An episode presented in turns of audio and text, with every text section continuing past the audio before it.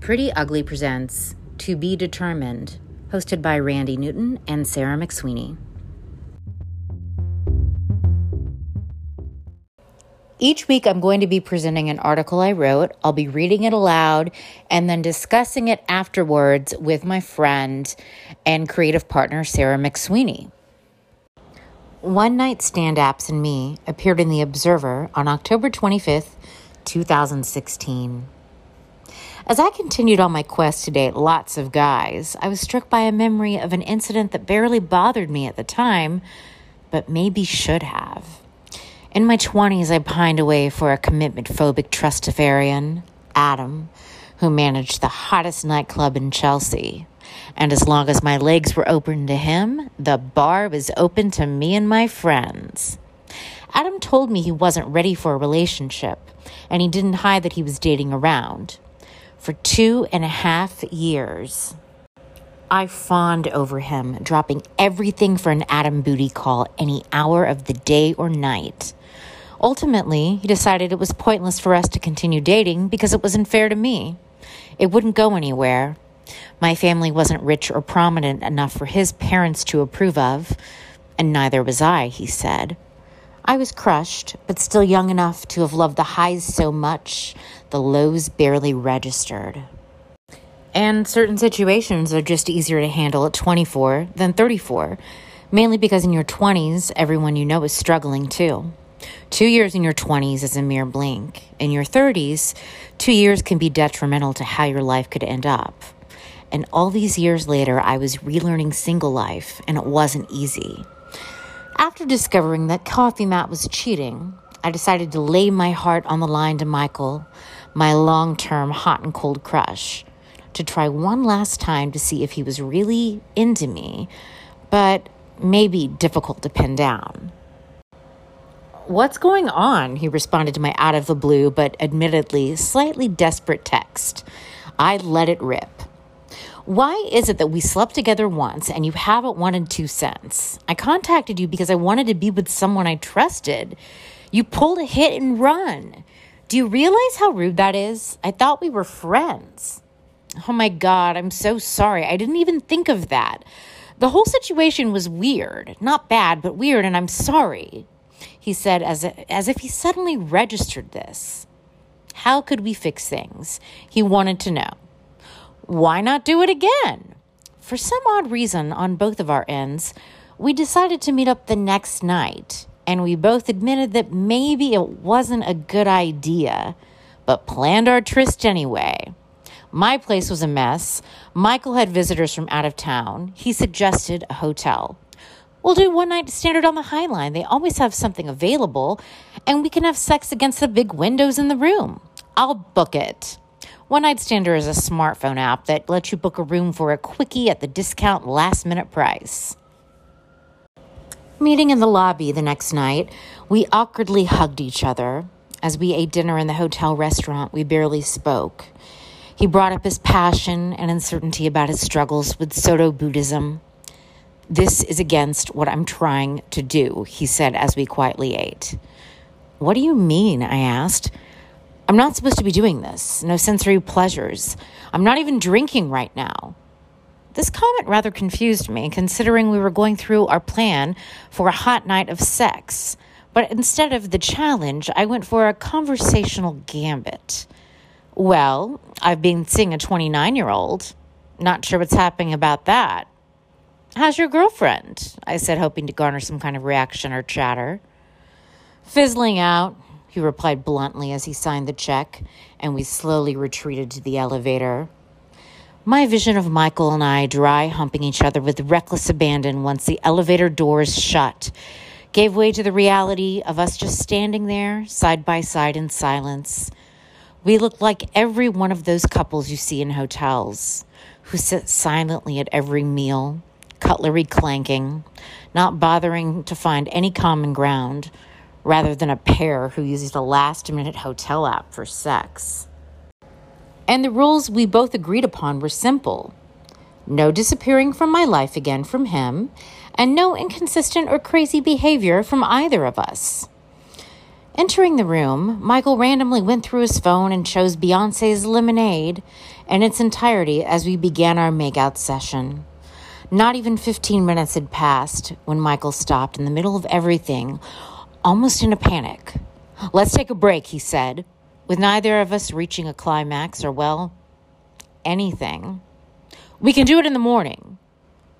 Without words, I excused myself to the bathroom, feeling shocked. This was clearly a horrible idea. Instead of leaving then and there, desperation set in for me, too stunned to just let this awful situation go. Maybe we could watch a movie and things could be cute and normal. I suggested this, but Michael said no, teetering on the side of his bed, his back towards me, immersed in the sheets as if he were in a cocoon, proclaiming he was too tired to watch a movie. I assumed this meant there would be no fucking against the glass window. Don't take this personally, he said, but I can't sleep unless I'm hanging off the bed. In college, I got so used to sleeping on a couch that I, and he rattled off some excuse. Did he not remember sleeping with me with his arm around me years ago? It's fine, I said curtly, hoping he'd pick up on my disappointment, which I'm sure he did, but he didn't care to acknowledge. He completely perked up when his girlfriend texted him. Coffee Matt texted me, and I felt slightly guilty from being with another guy until I remembered the neon peak panties I found in his trash can. Was it even worth it to have Michael as an insurance policy guy I could call for sexy fun if it made me feel worse instead of gorgeous, mischievous, and desirable? Waking up the next morning, I found myself staring at a barricade of pillows piled between our heads. Michael did not even want to look at me. His pillow wall, constructed at some point overnight. How could he not be aware of this behavior? He didn't apologize for or explain how much he didn't want to be there, but his actions spoke volumes. There were several things I wanted to say as I woke, but they wouldn't be heard as he was fully dressed and dashing out the door at 7 a.m. Had he planned on sneaking out? Sorry, I've got to let my dog out, he said, avoiding eye contact. I sat in the bed saying nothing. This was the worst idea ever, and we both knew it. We've got the rest of our lives, and checkout is at 11 a.m., he said, and he kissed me on the cheek and bolted from the room. Shortly after I got dressed and took a cab home, I felt petty for using him as insurance. I gained nothing but a sense of shame and emptiness, and the travel sized luxury beauty products I shoved in my purse from the hotel bathroom. And then I realized what I really wanted from him. It wasn't about sex at all. I lured him with the promise of it when I really wanted the most was to watch a movie with him, just to lay next to him and have him put his arm around me. Why didn't I ask for that? He went from confiding in me about important things in his life only a few months prior to literally building a fortress of pillows between us. A bold sign that intimacy was the last thing he would ever give or accept from me. Time for everyone to move on. Okay, so Sarah, you just read the one night stand apps and me. So, shall we discuss? Yes, we shall. Um, yeah. I really can't help but not like Michael at all. I feel like I see him in so many ways. Like it's just so like he's just like an emotional, like an energy vampire. Yeah. Like he's just hoping to get like um like a like his supply of like energy from different people and then when he realizes like oh this isn't the right situation he just like freezes and makes you deal with his him being uncomfortable yeah and you have really no clue why he's uncomfortable because he's got a million other things like you don't know who this dude is at the end of the day like i just feel like he's a sneaky little piece of shit it's definitely i from what i can remember of the whole situation it was just a weird forced like, hey, let's do this. It's probably not a good idea. And then what he was like in the pro- like learning Buddhism and was like, I shouldn't even be do-. like. There's nothing I like less than someone making it your problem that they're not going by their like plans or intention for themselves. Like if you're not supposed to do these things, why the fuck are you here? That's a really good point, and I wish that that whole that whole situation just was was bad.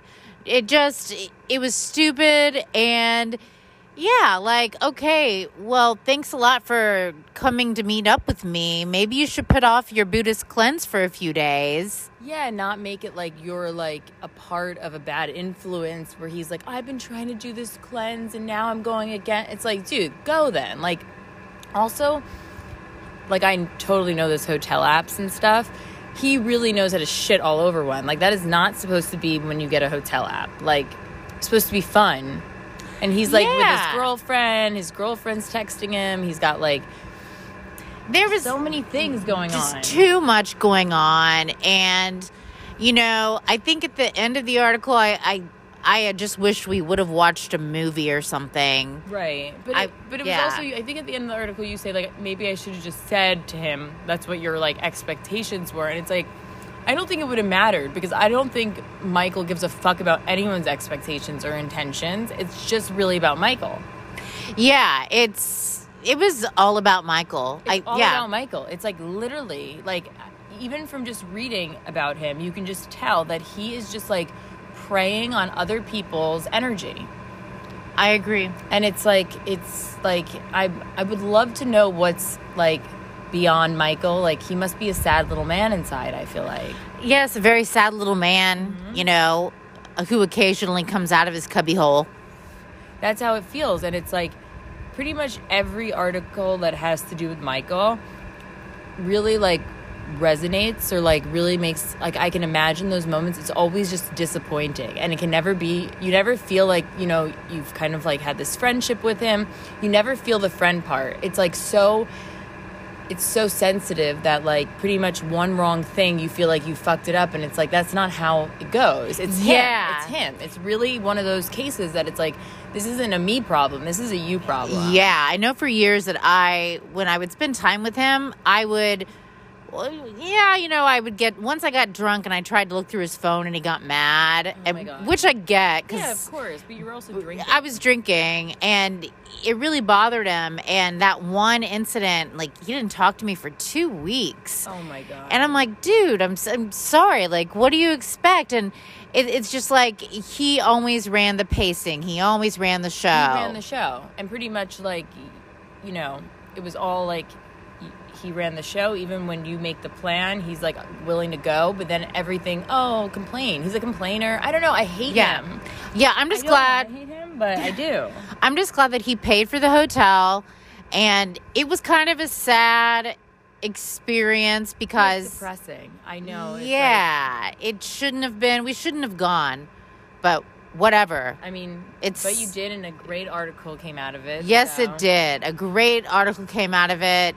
And yeah. I'd love to get his reactions on the articles because he could probably never even read about himself. No, he once I did ask him, I said, he's like, I read what you wrote about me. And I said, Well, which article? And he said, There's more than one. and I think he he's like, I don't think I should read what you write anymore. And I was like, Okay.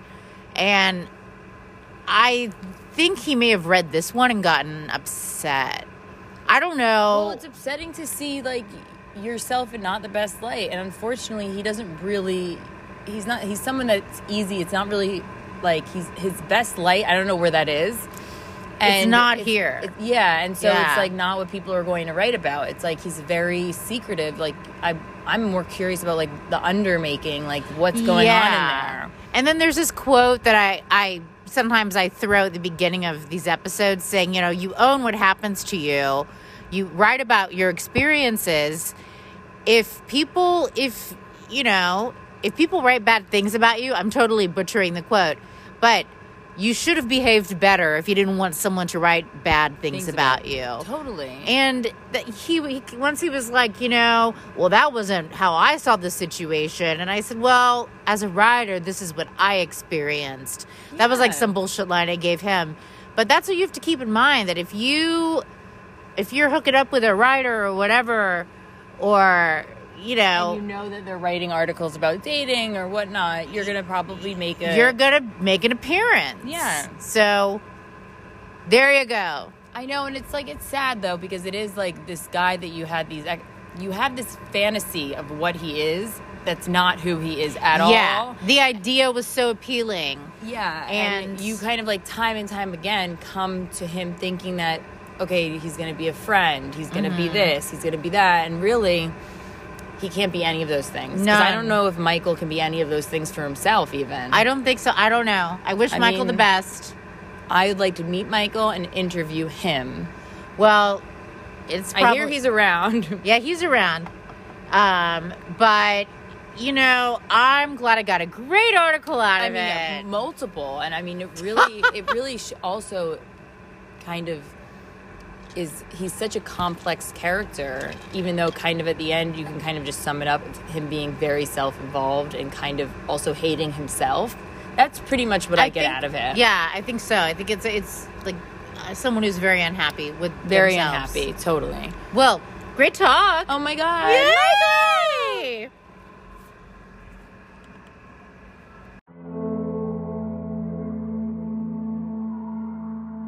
Thanks for listening and follow us on Pretty Ugly Pod on Instagram.